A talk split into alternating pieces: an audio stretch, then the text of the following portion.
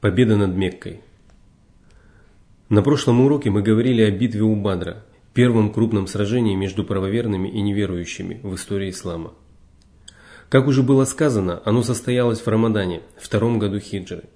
Тогда мусульманам впервые удалось нанести ощутимое поражение язычникам из Мекки, которые причиняли им страдания на протяжении многих лет.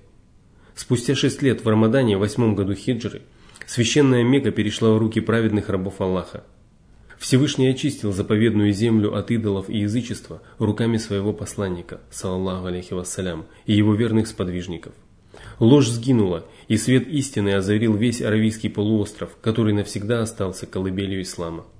Причиной похода на Мекку стало нарушение одного из пунктов Худайбийского договора, подписанного в шестом году хиджры. Согласно этому договору, любой желающий мог вступить в союз с Мухаммадом, саллаллаху алейхи вассалям, или с Курайшитами – и то племя, которое присоединилось к любой из сторон, считалось ее составной частью, а любые враждебные действия, предпринимаемые против него, рассматривались как враждебные действия против стороны, вступившей с ним в союз. В соответствии с этим пунктом, племя Хузаа заключало союз с посланником Аллаха, саллаллаху алейхиссалям, а племена Бану Бакр с курайшитами, вследствие чего каждый из них обезопасила себя от другого. Во времена невежества эти племена враждовали между собой – когда же было заключено вышеупомянутое перемирие в Аль-Худайбие и стороны могли больше не опасаться друг друга, люди из племени Бану Бакр решили отомстить хузаитам за старые обиды. Однажды ночью, в месяце Шабан, в восьмом году хиджры, Науфаль бин Муавия ад-Дайли с группой бакритов совершил нападение на находившихся у источника Аль-Ватир людей из племени Хузаа, убив некоторых из них, после чего между ними завязался бой. Курайшиты вмешались и не только оказали бакритам помощь оружием, но и, воспользовавшись темнотой, сами вступили в бой, и в результате чего хузаиты были оттеснены на территорию святилища. Увидев это, бакриты сказали, «О Науфаль, поистине мы уже в хараме, побойся Бога твоего, побойся Бога». В ответ он сказал, «Сегодня нет Бога, о Бану Бакр, отомстите им, ибо клянусь своей жизнью, вы совершаете в святилище кражи. Почему же вы не хотите отомстить им здесь?» Оказавшись в Мекке, хузаиты стали искать защиты у Будейла бин Варка аль-Хузаи и их покровителя по имени Рафи. В то же время Амр бин Салим аль-Хузаи поспешил в Медину и попросил поддержки у посланника Аллаха, салаллаху алейхи вассалям. Выслушав его, посланник Аллаха, салаллаху алейхи вассалям, сказал, «Тебе будет оказана помощь, о Амр бин Салим». Тут на небо набежали тучи, и он воскликнул, «Поистине эти тучи принесут с собой помощь людям из Бану Кааб». После чего Будейл бин Варка с группой хузаитов покинул Мекку и прибыл к посланнику Аллаха, салаллаху алейхи вассалям. Он рассказал о том, кто из них был убит, и о том, как курайшиты помогли бакритам в столкновении с хузаитами, а затем они вернулись обратно в Мекку. Поступок курайшитов и их союзников был явным актом вероломства и означал ничем не спровоцированное нарушение договора. Это очень скоро осознали и сами курайшиты, которые стали опасаться неприятных последствий своих неоправданных действий. Через некоторое время они созвали совет, на котором было решено послать в Мекку их предводителя, Абу Суфьяна, для возобновления заключенного в Аль-Худайбии перемирия. Когда Абу Суфьян прибыл в Мекку, он отправился к своей дочери Ум Хабибе, жене посланника Аллаха, салаллаху алейхи вассалям. Когда он хотел сесть на подстилку посланника Аллаха, салаллаху алейхи вассалям, она свернула ее. Абу Суфьян сказал, «Доченька, я не могу понять, ты считаешь, что эта подстилка слишком хороша для меня, или же я слишком хорош для этой подстилки? Она ответила, это подстилка посланника Аллаха, салаллаху алейхи вассалям, а ты нечистый язычник. Тогда он воскликнул, клянусь Аллахом, после того, как ты покинула меня, с тобой случилось что-то дурное. А потом Абу Суфьян отправился к пророку, салаллаху алейхи вассалям, и стал говорить с ним, но не получил никакого ответа. Затем он пошел к Абу Бакру и попросил его поговорить с посланником Аллаха, салаллаху алейхи вассалям. Однако Абу Бакр сказал, я не сделаю этого. Затем Абу Суфьян явился к Умару бин Аль-Хаттабу и обратился с этой просьбой к нему. Но Умар сказал, неужели же я стану обращаться к посланнику Аллаха, саллаху алейхи вассалям, с ходатайством за вас? Клянусь Аллахом, если речь будет идти даже о пылинке, я стану сражаться с вами из-за нее. Затем Абу Суфьян пришел к Али бин Абу Талибу и Фатиме, перед которыми ползал Аль-Хасан и сказал, «О Али, поистине ты мой ближайший родственник здесь. Я пришел по нужде и не могу вернуться с пустыми руками. Так обратись же к Мухаммаду с ходатайством за меня. На это Али сказал, «Горе тебе, о Абу Суфьян! Посланник Аллаха, саллаллаху алейхи вассалям, решил сделать то, относительно чего мы говорить с ним не можем. Потом Абу Суфьян повернулся к Фатиме и сказал, «Не велишь ли ты своему сыну, чтобы он примирил людей друг с другом, в обмен на то, что будет он господином людей до конца времен?» Фатима ответила, «Клянусь Аллахом, мой сын еще не дорос до того, чтобы примирять людей друг с другом, и никому не позволено брать под защиту кого-либо против воли посланника Аллаха, саллаллаху алейхи вассалям». Тогда в глазах у Абу Суфьяна потемнело, и он обратился к Кали. «Абу Аль-Хасан, я вижу, что дела мои плохи, дай же мне совет». Али сказал, «Клянусь Аллахом, я не знаю, что может помочь тебе. Однако ты ведь являешься предводителем кинонитов. Ступай же и объяви перемирие между людьми, а потом возвращайся обратно в Мекку». Абу Суфьян спросил, «И ты думаешь, это чем-то поможет мне?» Али сказал, «Нет, клянусь Аллахом, я так не думаю, но ничего больше посоветовать тебе не могу». Тогда Абу Суфьян пошел в мечеть и сказал, «О люди, поистине я объявляю перемирие между людьми». Потом он сел на своего верблюда и уехал. Между тем посланник Аллаха, саллаллаху алейхи ассалям, начал готовиться к походу. Для того, чтобы надежнее скрыть свои истинные намерения в Рамадане, в восьмом году хиджры, посланник Аллаха, саллаллаху алейхи вассалям, отправил в Батн-Адм отряд из восьми человек под командованием Абу Катады, чтобы люди думали, что он пойдет именно туда. Этот отряд двигался в указанном направлении, а когда достиг места назначения, стало известно, что пророк, саллаллаху алейхи вассалям, выступил в Мекку, после чего они направились к нему и соединились с остальным отрядом.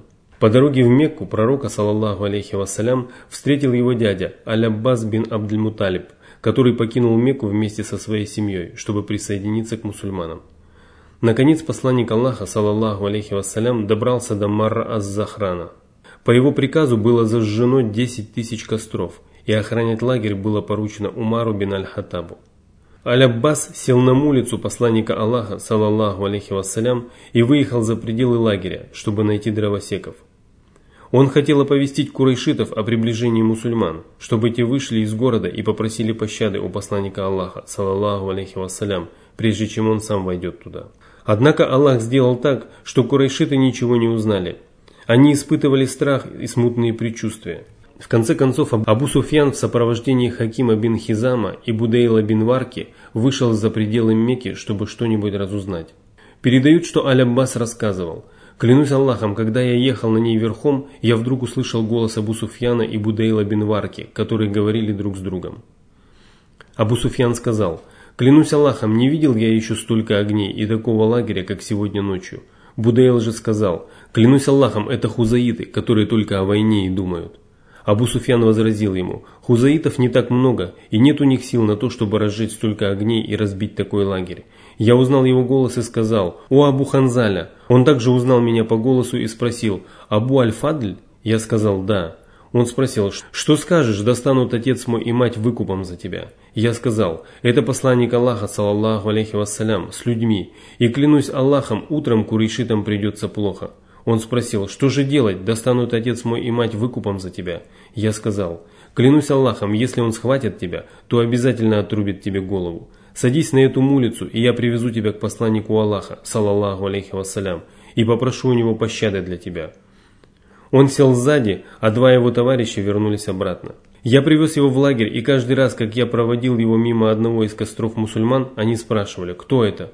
Увидев же, что я сижу на улице посланника Аллаха, салаллаху алейхи вассалям, они говорили, это дядя посланника Аллаха, салаллаху алейхи вассалям, верхом на его улице. Когда я проехал мимо костра Умара бин Аль-Хаттаба, он тоже спросил, кто это? Затем он подошел ко мне. Увидев же на улице Абу Суфьяна, он воскликнул, «Так это враг Аллаха Абу Суфьян, хвала Аллаху, который отдал нам тебя без всяких договоров и обещаний». Потом он бросился к посланнику Аллаха, саллаллаху алейхи вассалям, но я стал погонять улицу, опередил его и вошел к посланнику Аллаха первым. Затем вошел и Умар, который воскликнул, «О посланник Аллаха, вот Абу Суфьян, позволь же мне отрубить ему голову». Я сказал, «О посланник Аллаха, я взял его под свою защиту» а потом сел рядом с посланником Аллаха, повернул его голову к себе и сказал, «Клянусь Аллахом, никто не будет разговаривать с ним сегодня ночью, кроме меня». Когда же Умар стал настаивать на своем, я сказал, «Погоди, Умар, ибо клянусь Аллахом, будь он из рода Бану Ади бин Кааб, ты не говорил бы так. Умар же ответил, «Нет, это ты погоди, Аббас, ибо клянусь Аллахом, то, что ты принял ислам, было для меня желание ислама Аль-Хаттаба, если бы он принял его. Но я бы не говорил так, если бы не знал, что для посланника Аллаха твой ислам – желание ислама Аль-Хаттаба». После этого посланник Аллаха, салаллаху алейхи вассалям, сказал, «Уведи его к себе, Аббас, а утром приведи обратно». Я ушел, а утром снова привел его к посланнику Аллаха, салаллаху алейхи вассалям. Увидел его, пророк воскликнул, «Горе тебе, Абу Суфьян! Не настало ли для тебя время понять, что нет божества, кроме Аллаха?» Абу Суфьян сказал, «Достанут отец мой и мать выкупом за тебя. Разве найдется кто-нибудь более кроткий и благородный, чем ты? Поистине, если бы существовал наряду с Аллахом еще какой-нибудь Бог, он уже избавил бы меня от чего-либо». Посланник Аллаха, салаллаху алейхи вассалям, снова сказал, «Горе тебе, Абу Суфьян, не пора ли тебе принять то, что я посланник Аллаха?» Абу Суфьян ответил, «Достанут отец мой и мать выкупом за тебя. Разве найдется кто-нибудь более кроткий и благородный, чем ты? Что же касается этого, то в душе моей до сих пор есть сомнения». Тогда Аль-Аббас сказал ему, «Горе тебе, прими ислам и засвидетельствуй, что нет божества, кроме Аллаха, и что Мухаммад посланник Аллаха, пока тебе не отрубили голову». Тогда он принял ислам и принес свидетельство истины. После этого Аль-Аббас попросил, о посланник Аллаха, поистине Абу Суфьян человек гордый, сделай же что-нибудь для него. Пророк, саллаллаху алейхи вассалям, сказал, хорошо, в безопасности будет тот, кто войдет в дом Абу Суфьяна, и в безопасности будет тот, кто запрет за собой двери, и в безопасности будет тот, кто укроется в заповедной мечети. Утром во вторник 17-го Рамадана 8-го года хиджры посланник Аллаха, саллаллаху алейхи вассалям, покинул Марраз-Захран и двинулся в Мекку. Перед этим он велел Аль-Аббасу задержать Абу Суфьяна на том месте, где дорога сужалась из-за горы, чтобы воины Аллаха прошли перед ним, а он посмотрел на них, и Аль-Аббас сделал это. Мимо них стали проходить разные племена под своими знаменами, и каждый раз, как мимо проходили воины какого-нибудь племени, Абу Суфьян спрашивал, «Аль-Аббас, что это за племя?» Тот отвечал «Салим». Абу Суфьян же говорил «Что мне до племени Салим?» Потом проходило следующее племя, и Абу Суфьян снова спрашивал «Аль-Аббас, что это за племя?» Тот отвечал «Музейна». Абу Суфьян же говорил «Что мне до племени Музейна?» Какое бы племя ни проходило мимо, Абу Суфьян обязательно спрашивал о нем Аль-Аббаса. А когда тот отвечал ему, Абу Суфьян говорил «Что мне до такого-то племени?» В конце концов, мимо него проехал посланник Аллаха, салаллаху алейхи вассалям, во главе своего отряда ансаров и мухаджиров. Они были одеты в доспехи, и видны были только их глаза. И Абу Суфьян воскликнул, «Преславен Аллах! Аль-Аббас, кто это?» Он сказал, «Это посланник Аллаха, салаллаху алейхи вассалям, с мухаджирами и ансарами». Тогда Абу Суфьян воскликнул, «Никому не одолеть их! Клянусь Аллахом, Абу Аль-Фадль, великой властью обладает ныне сын твоего брата». Аль-Аббас ответил, «О Абу Суфьян, поистине это пророчество». Абу Суфьян сказал, «Очевидно, так оно и есть».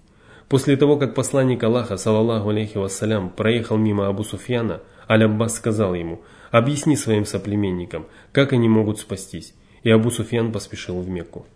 Тем временем посланник Аллаха, салаллаху алейхи вассалям, продолжал двигаться вперед, пока не достиг долины Зутува.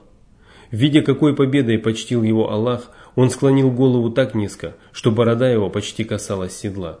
Там он распределил силы своего войска, назначив Халида бин Аль-Валида командиром правого крыла, которые составляли воины из Аслам, Салим, Гифар, Музейна, Джухейна и других арабских племен. Посланник Аллаха, саллаллаху алейхи вассалям, велел Халиду вступить в Мекку со стороны нижней части города и сказал, «Если кто-нибудь из курайшитов преградит вам дорогу, уничтожьте их а со мной соединитесь у холма Ас-Сафа. Абу Зубайр бин Аль-Авам, у которого было знание посланника Аллаха, салаллаху алейхи вассалям, был назначен командовать левым крылом и получил приказ войти в Мекку со стороны Када, расположенного в верхней части города, водрузить знамя на горе Аль-Хаджун и не прокидать этого места до тех пор, пока туда не подойдет пророк, салаллаху алейхи вассалям. Абу Убайда был назначен командиром пехотинцев и тех, кто не имел оружия, и ему было велено двигаться в Мекку по руслу долины перед посланником Аллаха, салаллаху алейхи вассалям. После этого мусульмане вступили в город. Посланник Аллаха, салаллаху алейхи вассалям, которого со всех сторон окружали ансара и мухаджиры, направился к заповедной мечети. Войдя в нее, он подошел к черному камню и прикоснулся к нему, а потом совершил обход вокруг Каабы, держа в руках лук. Вокруг Каабы было расставлено 360 идолов, и посланник Аллаха, саллаллаху алейхи вассалям, принялся наносить им удары своим луком, говоря, «Скажи, явилась истина, и сгинула ложь. Воистину ложь обречена на погибель».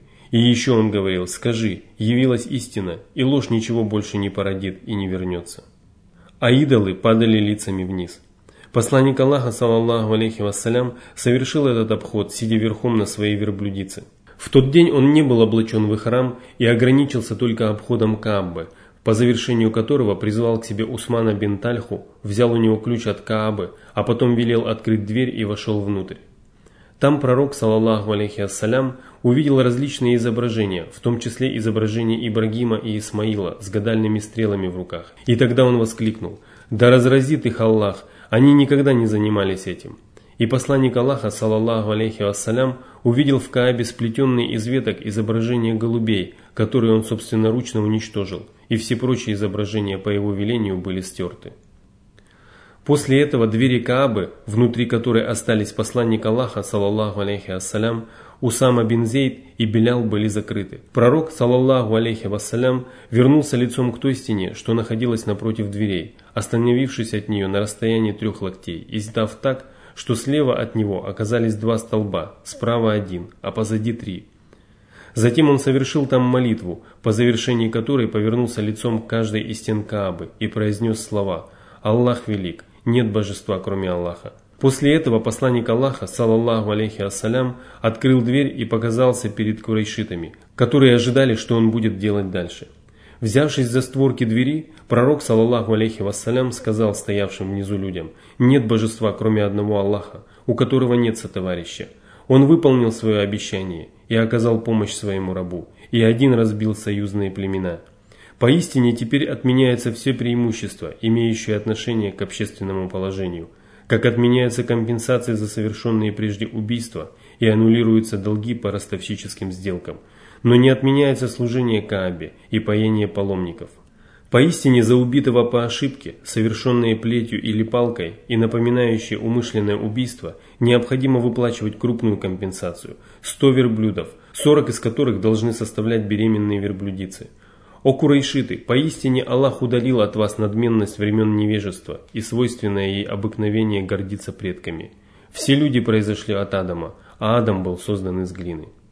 А затем посланник Аллаха, саллаллаху алейхи вассалям, прочитал аят. «О люди, воистину мы создали вас из мужчины и женщины, и сделали вас народами и племенами, чтобы вы узнавали друг друга. И самый почитаемый пред Аллахом среди вас, наиболее богобоязненный. Воистину Аллах знающий, ведающий». Потом пророк, саллаллаху алейхи вассалям, спросил, «О Курайшиты, как вы считаете, что я делаю с вами?»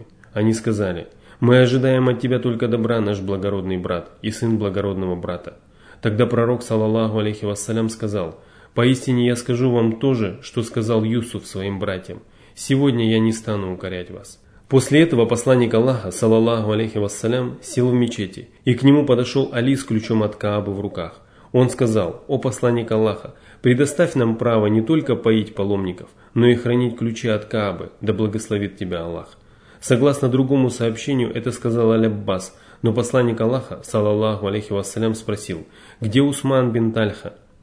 Усмана позвали к пророку, саллаллаху алейхи вассалям, который сказал ему, возьми свой ключ, Усман, ибо сегодня день благочестия и верности. Он также сказал, бери его навсегда, и теперь лишь несправедливый может отнять его у вас, Усман. Поистине Аллах верил вам свой дом, ешьте же то, что будет доставаться вам от этого дома, в соответствии с обычаем. На следующий день после победы посланник Аллаха, саллаллаху алейхи вассалям, обратился к людям с проповедью. Он воздал хвалу Аллаху, возблагодарил и восславил его, а потом сказал, «О люди, поистине Аллах объявил Мекку священной в тот день, когда Он создал небеса и землю, в силу чего она останется священной до самого дня воскресения, и поэтому человеку, верующему в Аллаха и в последний день, не разрешается ни проливать в ней крови, ни вырубать деревья. А если кто-нибудь посчитает допустимым сражаться в ней, ссылаясь на то, что это делал посланник Аллаха, то скажите, поистине Аллах разрешил это своему посланнику, но не разрешал вам. Да и мне было позволено делать это только в течение определенной части дня, а сегодня она вновь стала священной, как и вчера – так пусть присутствующий здесь известит об этом того, кто отсутствует. В тот день хузаиты убили одного человека из Бану Лейс в отместку за убийство, совершенное им еще во времена невежества. Поэтому посланник Аллаха, саллаллаху алейхи вассалям, сказал, «О хузаиты, прекратите убивать, ибо убивать многих следует лишь тогда, когда это приносит пользу». Вы убили человека, за которого я обязательно выплачу компенсацию, но с этого дня близкие убитого получат право по своему выбору либо казнить убийцу, либо получить за убитого выкуп. Сообщается, что человек из Йемена по прозвищу Абу Шах поднялся со своего места и сказал «О посланник Аллаха, запиши это для меня». И посланник Аллаха, саллаллаху алейхи вассалям, велел «Запишите это для Абу Шаха».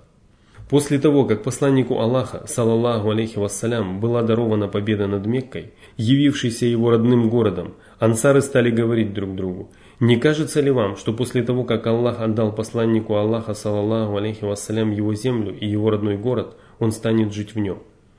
В это время пророк, саллаллаху алейхи вассалям, который, воздев руки к небу, взывал к Аллаху на холме Ассафа, закончив же обращаться к нему с мольбами, он спросил, «Что вы говорили?» Они сказали, ничего, посланник Аллаха. Однако он продолжал спрашивать об этом ансаров, пока они не рассказали ему обо всем, и тогда посланник Аллаха, саллаллаху алейхи вассалям, сказал, да упасет меня от этого Аллах, я буду жить вместе с вами и умру среди вас. Посланник Аллаха, саллаллаху алейхи вассалям, провел в Мекке 19 дней, разъясняя суть установлений ислама и призывая людей к правильному пути и благочестию. За это время по его велению Абу Усейд аль-Хузаи поставил новые межевые знаки, отмечающие границы заповедной земли Мекки. Кроме того, пророк, саллаллаху алейхи вассалям, направил несколько отрядов, которые должны были призывать людей к исламу и разбивать находившихся вокруг Мекки идолов. Все они были разбиты, а потом глашатай в Мекке возгласил «Пусть тот, кто верует в Аллаха и в последний день, не оставляет у себя дома ни одного идола, но разобьет его». Таким образом, мусульмане добились полного господства на Аравийском полуострове. После этой явной победы люди стали толпами обращаться в религию Аллаха, признавая его единственным Господом, а Мухаммада его рабом и посланником. Мрак невежества и язычества рассеялся, и власть на заповедной земле Аллаха перешла в руки правоверных. Мусульмане обязаны помнить об этой милости, которая была оказана им, и исправно благодарить Аллаха за нее. И если они действительно будут благодарны, если они будут преданы религии своего благодетеля и покровителя, то он непременно приумножит дарованные им блага и возвысит их над всеми, кто противится истине и превозносится над ней.